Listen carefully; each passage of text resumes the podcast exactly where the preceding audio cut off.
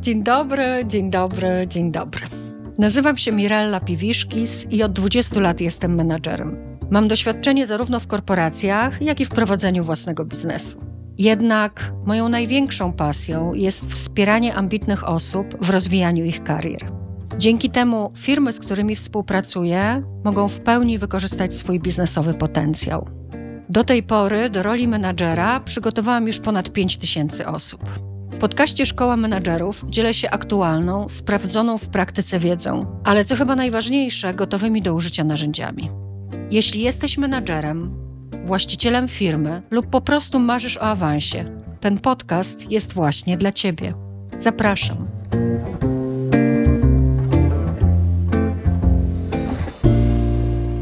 Dzień dobry. W wielu poprzednich odcinkach, w zależności od e, ich tematu, mówiłam Wam o różnych słowach zabronionych. E, jeden ze słuchaczy poprosił mnie o mały recap, mówiąc po staropolsku, czyli zgromadzenie w jednym odcinku wszystkich słów, których warto unikać, szczególnie w sytuacjach trudnych. No więc dzisiaj przygotowałam dla Was e, taką subiektywną listę programatorów negatywnych, czyli słów zabronionych, oraz propozycje, w jaki sposób te słowa zastępować, żeby nie generować oporu, albo wręcz, żeby programować odbiorców pozytywnie. Więc jest to lista do wykorzystania przy delegowaniu, odmawianiu, różnicy zdań, perswazji, budowaniu zaangażowania czy konflikcie. Na wszystkich poziomach zarządczych oraz w każdym kierunku komunikacyjnym, czyli czy rozmawiacie z członkami zespołu, czy z menadżerami na tym samym poziomie, czy ze swoimi przełożonymi. Ta lista jest zawsze aktualna. Zapraszam.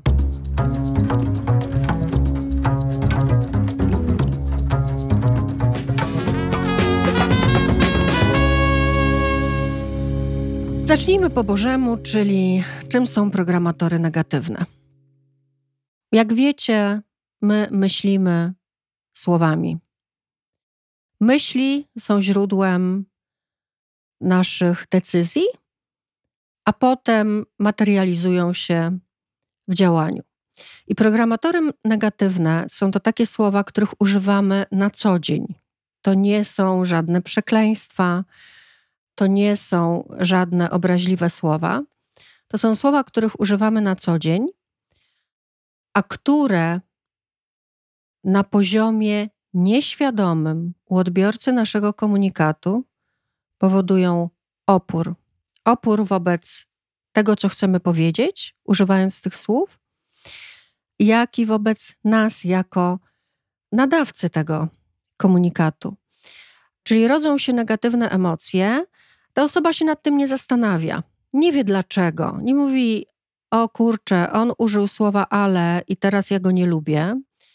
To wszystko są procesy nieświadome, które jednak przekładają się potem na działania niekoniecznie zgodne z naszą intencją. Przejdźmy więc do listy dziewięciu programatorów negatywnych. Pierwszy programator, bardzo silny, jeden z najsilniejszych. Musisz, powinieneś. Używany przez menadżerów przy przydzielaniu zadań. Często słyszę to słowo, gdy menadżerowie przekazują instrukcje, mówiąc: Tutaj musisz przenieść dane do pliku. Powinieneś zrobić to w ten i ten sposób. Silny programator negatywny, jak ktoś słyszy musisz, powinieneś, to pierwsze, co się rodzi w jego głowie, ja nic nie muszę. Jest opór. Czym to zastąpić? Proponuję.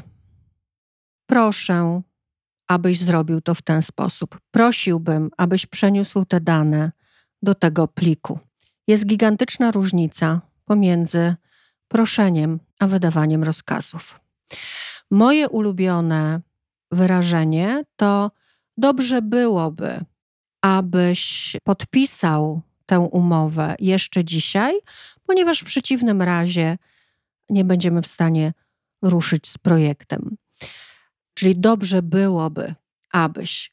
Natomiast e, czasem istnieje taka potrzeba, aby wybrzmiała ta powinność, aby wybrzmiał ten przymus, aby wasz komunikat był silniejszy. I wtedy warto używać wyrażeń neutralnych, takich jak trzeba, należy, sytuacja wymaga. Jaka jest różnica? Różnica jest taka, że to nie jest personalne. To nie ja tobie mówię, że ty musisz coś zrobić, tylko to nabiera wymiaru obiektywnego. Trzeba podpisać tę umowę dzisiaj. Należy przenieść te dane do tego pliku. I oczywiście pamiętajcie, aby w całym delegowaniu zadania, czy w całej instrukcji jednak pojawiło się wyraźne stwierdzenie, że to jest Twój obowiązek. Tak? Czyli proszę Cię, abyś się tym zajął. Trzeba przenieść dane do pliku. Drugi programator. Niezwykle silny, najgorszy w skutkach, jeśli chodzi o klientów, ale w firmie przecież są też klienci wewnętrzni. A więc koszty, wyższe koszty, wydatki. Wy, jako menadżerowie wobec klientów wewnętrznych, możecie używać tego wówczas, kiedy mówicie o rozwiązaniach, o projektach, o pewnych pomysłach, które rodzą koszty, rodzą wydatki dla organizacji. No i teraz, żeby przekonać do, do wydania pieniędzy, do ruszenia części budżetu, zamiast e, tej formy warto używać. Po pierwsze, programatorów pozytywnych. Tak, tutaj da się zamienić programator negatywny na wyrażenie, które programuje pozytywnie, czyli wręcz buduje pozytywny, emocjonalny stosunek, na przykład waszego przełożonego do waszej propozycji. To są dwa słowa. No pierwsze to oczywiście podejrzewam, że już przyszło wam do głowy słowo inwestycja w miejsce kosztu. Inwestycja sugeruje zwrot. Koszt kojarzy się z czymś obciążającym. Inwestycja kojarzy się z tym, że za chwilę zyskamy więcej niż włożyliśmy. Drugie słowo, bardzo fajnie i delikatnie programujące pozytywnie, to jest słowo wartość.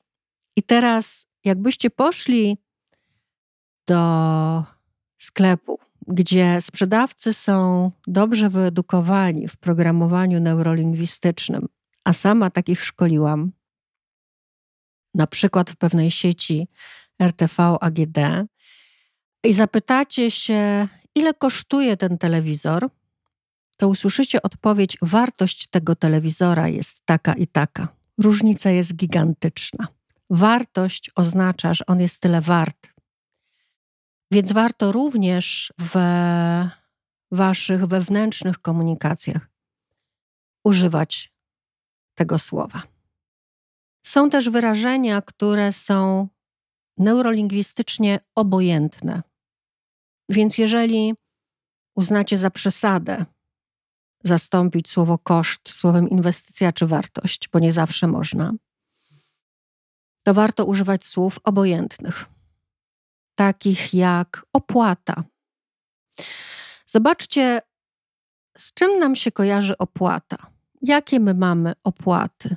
Opłata to jest zwykle coś małego, niewielkiego, niewielki wydatek, czyli kojarzy się z czymś małym. Zresztą mamy takie wyrażenia frazeologiczne w polskim języku: za symboliczną opłatą, za drobną opłatą. Opłata powoduje, że natychmiast ta suma wydaje się na poziomie nieświadomym, na poziomie wrażenia nieco mniejsza i mniej obciążająca. Idźmy dalej. Bardzo silny programator, o którym wydaje mi się, że wspominałam w podcaście na temat konfliktu. Pytanie dlaczego? Bardzo ważne pytanie, bo jest pytaniem o powody. Dlaczego nie otrzymałem raportu na czas? Dlaczego się spóźniłeś? Dlaczego tu są błędy? Mnie to już nawet nie przechodzi przez usta. Słuchajcie, nawet jak mam wam wymyślić przykłady, to aż czuję ból w plecach. Pytanie o powody jest bardzo ważnym pytaniem. Jest jednym z podstawowych elementów każdej rozmowy feedbackowej, gdzie chcemy poznać powody. A jednak dlaczego jest programatorem negatywnym? Jest odbierany jako atak i pracownik czuje, że musi się tłumaczyć, w związku z czym rodzi się silny opór i właściwie powstaje na poziomie relacji taki zarodek konfliktu. I ja prawdopodobnie mówiłam Wam już w podcaście, nie pamiętam tego, z jakiego powodu, dlaczego jest tak silnie programujące negatywnie, ale ponieważ mamy do czynienia teraz z podsumowaniem pewnego rodzaju, to pozwolę sobie powtórzyć. Pytanie, dlaczego jest programatorem negatywnym przez naszych rodziców? Mama, jak wracała do domu, pytała: Dlaczego tu jest taki burdel? Dlaczego nie wyprowadziłeś psa? Dlaczego nie posprzątałeś pokoju? Czy mama chciała wiedzieć dlaczego? Nie. Mama nie chciała wiedzieć dlaczego. To była nagana, czyli feedback negatywny, z jednoczesnym rozkazem, abyś zmienił tę postać rzeczy, czyli wziął się w końcu do roboty. Czyli była to, zobaczcie, najbardziej toksyczna forma feedbacku, w formie pytania dlaczego.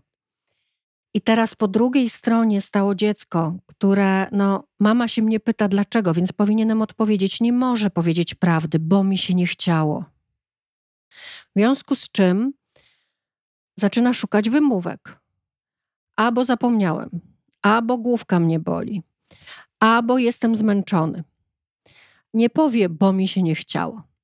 I teraz my, jako ludzie dorośli, jak ktoś się nas pyta, e, dlaczego pracujesz w tej firmie, to mamy takie poczucie, że coś jest z tym nie tak i powinniśmy się wytłumaczyć. A więc trzeba pytać o powody, czy w rozmowach coachingowych, czy w rozmowach feedbackowych, czy nawet w delegowaniu, kiedy, kiedy przydzielacie cele i ktoś sam wymyśla swoje rozwiązanie, my byśmy chcieli wiedzieć, dlaczego jemu się wydaje, że ono będzie skuteczne. Zastąpmy to pytaniem: co takiego stało się, że nie otrzymałem raportu? Co się dzieje, że znów jesteś spóźniony? Co jest powodem?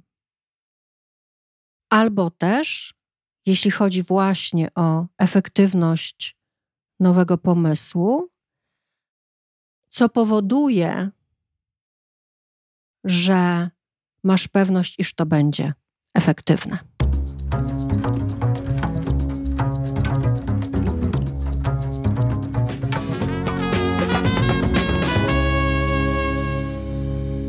Programator piąty. Tego najbardziej ludzie nie lubią słyszeć. Czy dostawca, czy klient, czy pracownik, czy szef. Nikt. Nie. Nie mogę. Nie da rady. Nie ma takiej opcji.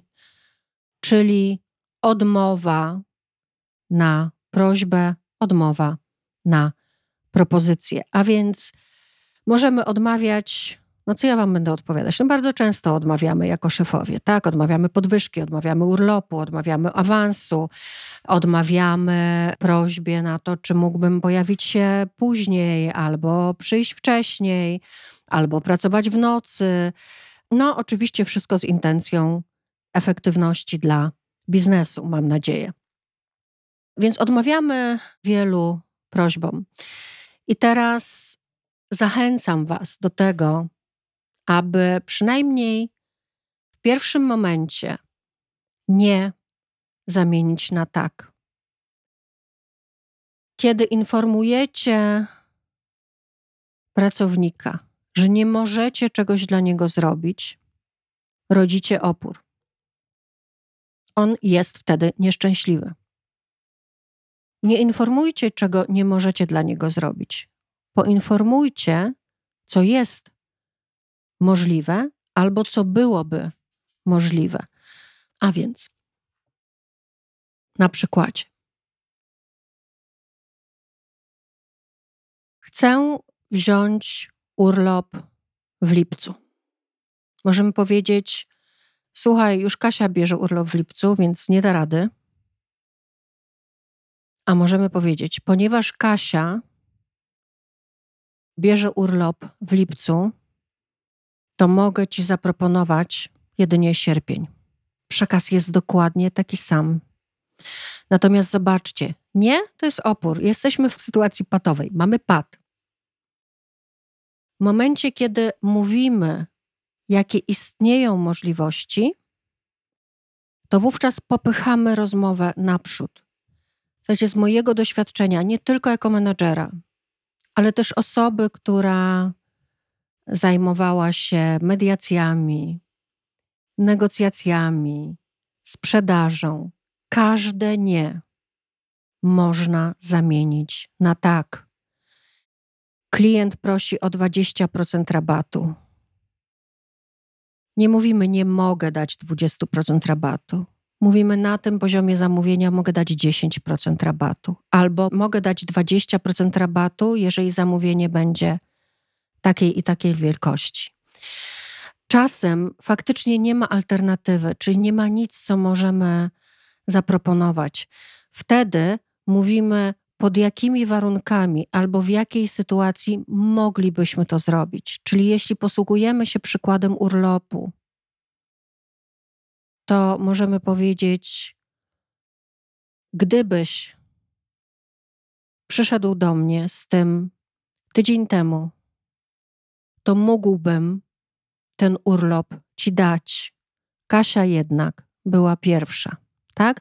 Czyli zobaczcie, że w programowaniu neurolingwistycznym nie chodzi o okłamywanie, nie chodzi o zawoalowanie.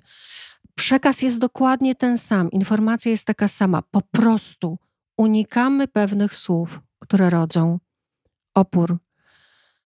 I teraz tak jak wysłuchaliście moich przykładów, bardzo ważne w odmawianiu poprzez tak jest formuła uzasadnienie i dopiero potem, co możemy zrobić. Czyli najpierw Kasia już wzięła urlop w lipcu. To, co mogę Ci zaproponować, to sierpień. Jeszcze jedną rzecz powiem. Wiem, że to jest podcast menedżerski, ale też jestem mamą trójki dzieci i ja wychowuję moje dzieci bez nie. Co jest bardzo trudne, co bardzo wydłuża nam pewne dyskusje. Ale jednak śmiem twierdzić, no bo mam już jedną dorosłą córkę, jednego syna, który za rok będzie dorosły, a robi maturę IB w jednym z najlepszych liceów w Polsce że to przynosi efekty. I można to zrobić.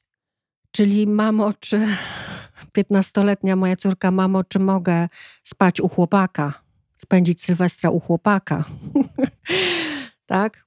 No Nadia, oczywiście, że możesz. Jeszcze trzy lata i będziesz mogła. Czy mogę zrobić tatuaż?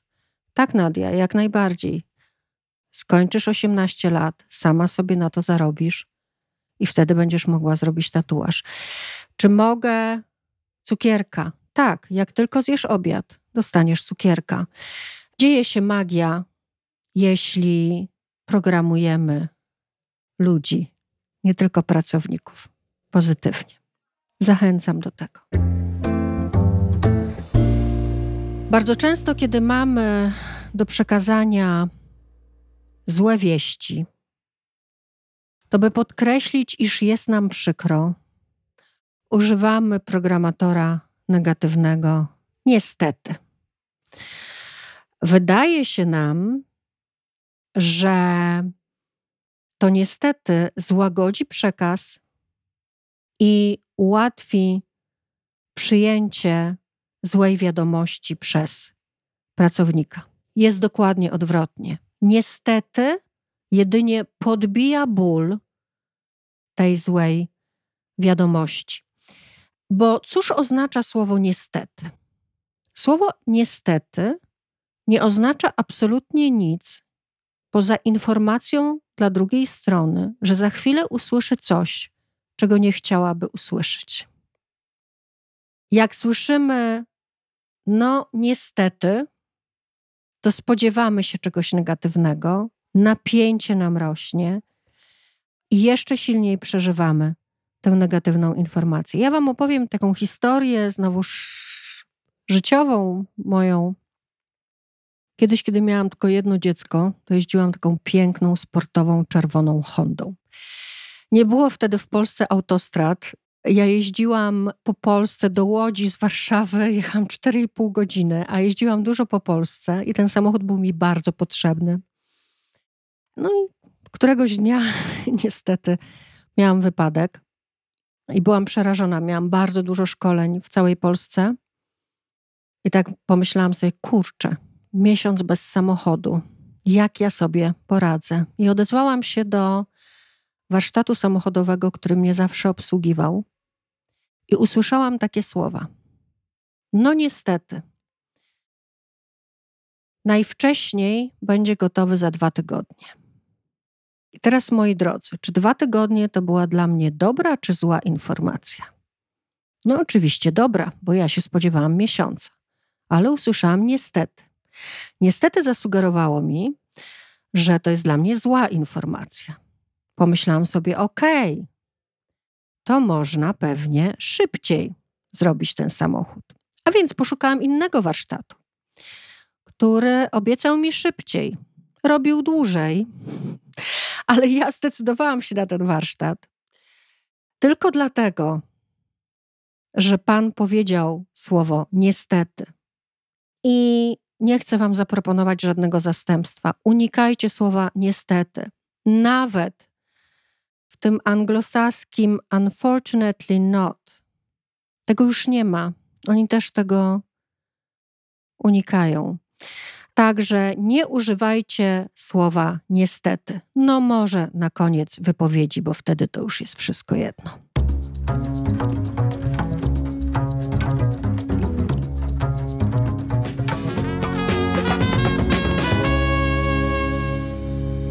Kolejny programator. Tak, ale. Mówiłam o tym już 10 razy. Ja wiem, ale mamy podsumowanie, więc wybaczcie mi. Tak, ale pojawia się najczęściej w sytuacji, kiedy mamy różne zdania, kiedy dochodzi do dyskusji, bardzo często w konflikcie. Jakbyście weszli w rolę obserwatora i posłuchali dwóch stron, które dyskutują na temat PiS, PO czy czegokolwiek innego, to jest tak, ale, tak, ale, tak, ale. Oni się w ogóle nie słuchają. Bo tak, ale się nie słuchamy, dlatego że pewnie już to wiecie, ale przekreśla wszystko, co przed ale zostało powiedziane, co oznacza, że jeżeli druga strona słyszy tak, ale, to znaczy, że będziesz mówił o swoim, a nie o moim. Czyli nie będę cię słuchał, tylko już w głowie szukam kolejnych argumentów na tak, ale nie ma tutaj słuchania. Czyli słuchajcie, no wyobraźcie sobie, że przychodzi do was pracownik i pyta, czy jesteś zadowolony z mojej pracy? A wy mówicie tak, ale przestań skupiać się na detalach. To co on słyszy? No nie, nie jestem zadowolony.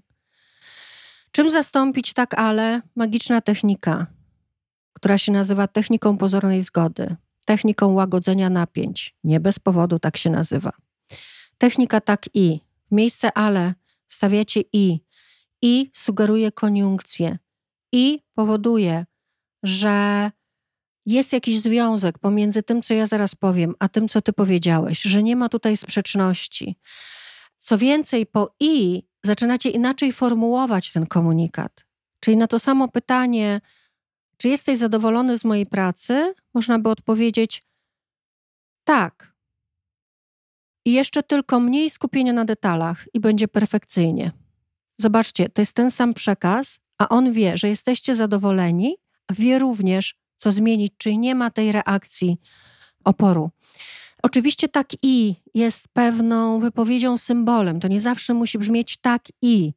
To może brzmieć ok, świetny pomysł. I gdybyśmy jeszcze do tego dołożyli to i to, byłoby fantastycznie.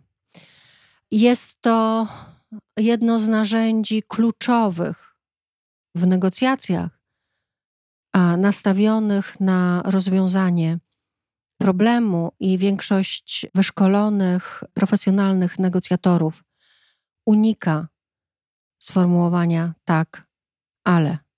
Jeśli się chcą dogadać, oczywiście, bo manipulują tym bardzo. Udowadnianie pracownikowi, szefowi, współpracownikowi, że nie ma racji, że się myli. No cóż, bardzo często ludzie się mylą. Bardzo często ludzie nie mają racji. Jednakże, jaka jest Twoja intencja? Bo jeśli Twoją intencją jest dojść do porozumienia, pomagając jednak ludziom zachować twarz, to nie udowadniaj im, że nie mają racji. To pomóż im samodzielnie dojść do tego, że prawda wygląda inaczej.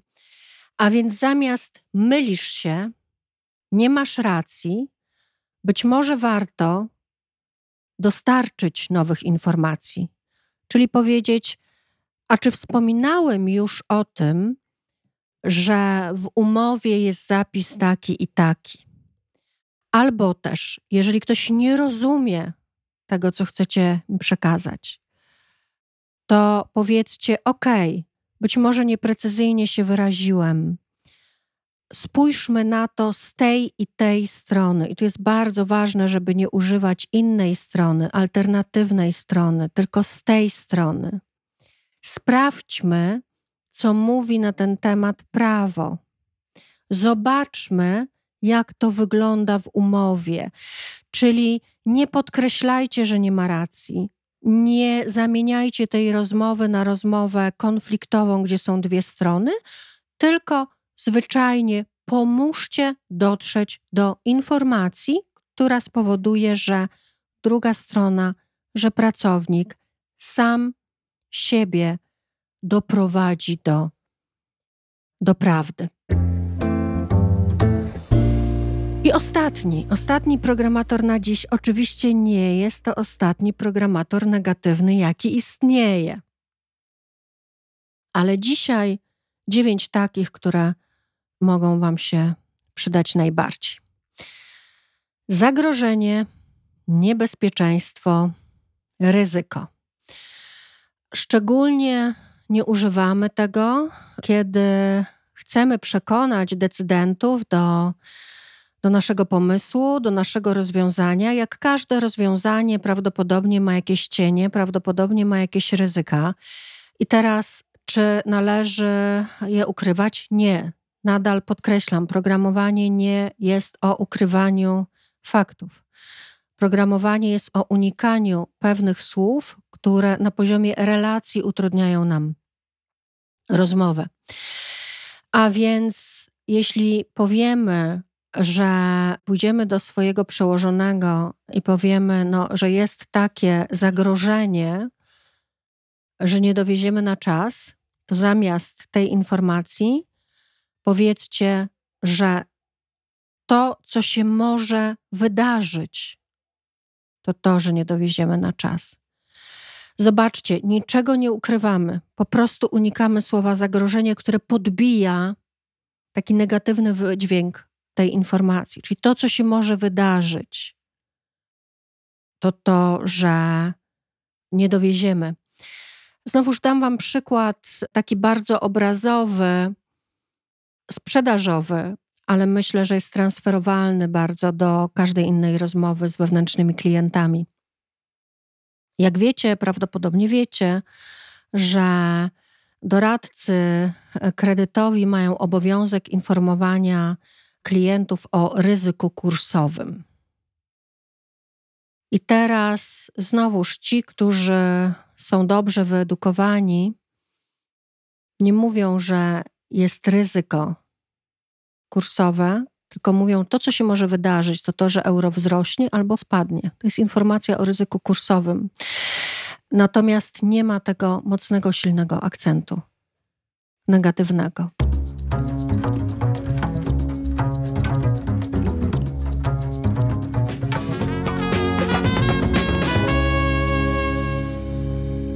Podsumowując, moi drodzy, chciałabym, żebyście nie wyciągnęli z tego podcastu takich wniosków, że ja Was zachęcam do jakiegoś rodzaju manipulacji. Dlatego, że na początku, gdy ludziom mówię o programowaniu neurolingwistycznym, to ludzie to kojarzą z manipulacją. To nie jest manipulacja. To jest ułatwianie ludziom, Wam, dwóm stronom, dojścia do porozumienia, znalezienia rozwiązania, nie utrudnianie sobie rozmowy czy dochodzenia do efektów, wypracowywania efektów już w i tak trudnej sytuacji.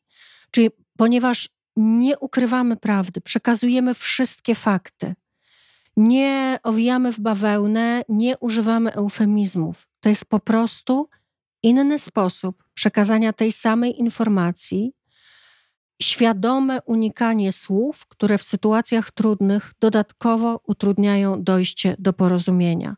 Czy programowanie neurolingwistyczne może być manipulacją? Oczywiście, że tak. Jak każde narzędzie, w zależności od tego, w czyich rękach, może być manipulacją, a może być facylitacją, czyli ułatwieniem. Wszystko zależy, moi drodzy, od Waszej intencji i o tym trzeba pamiętać. Bardzo Wam dziękuję za dzisiejszy odcinek. Zapraszam jak zwykle na mirellapiwiszkis.com ukośnik 45. Tam znajdziecie notatki do tego odcinka. Do usłyszenia za tydzień.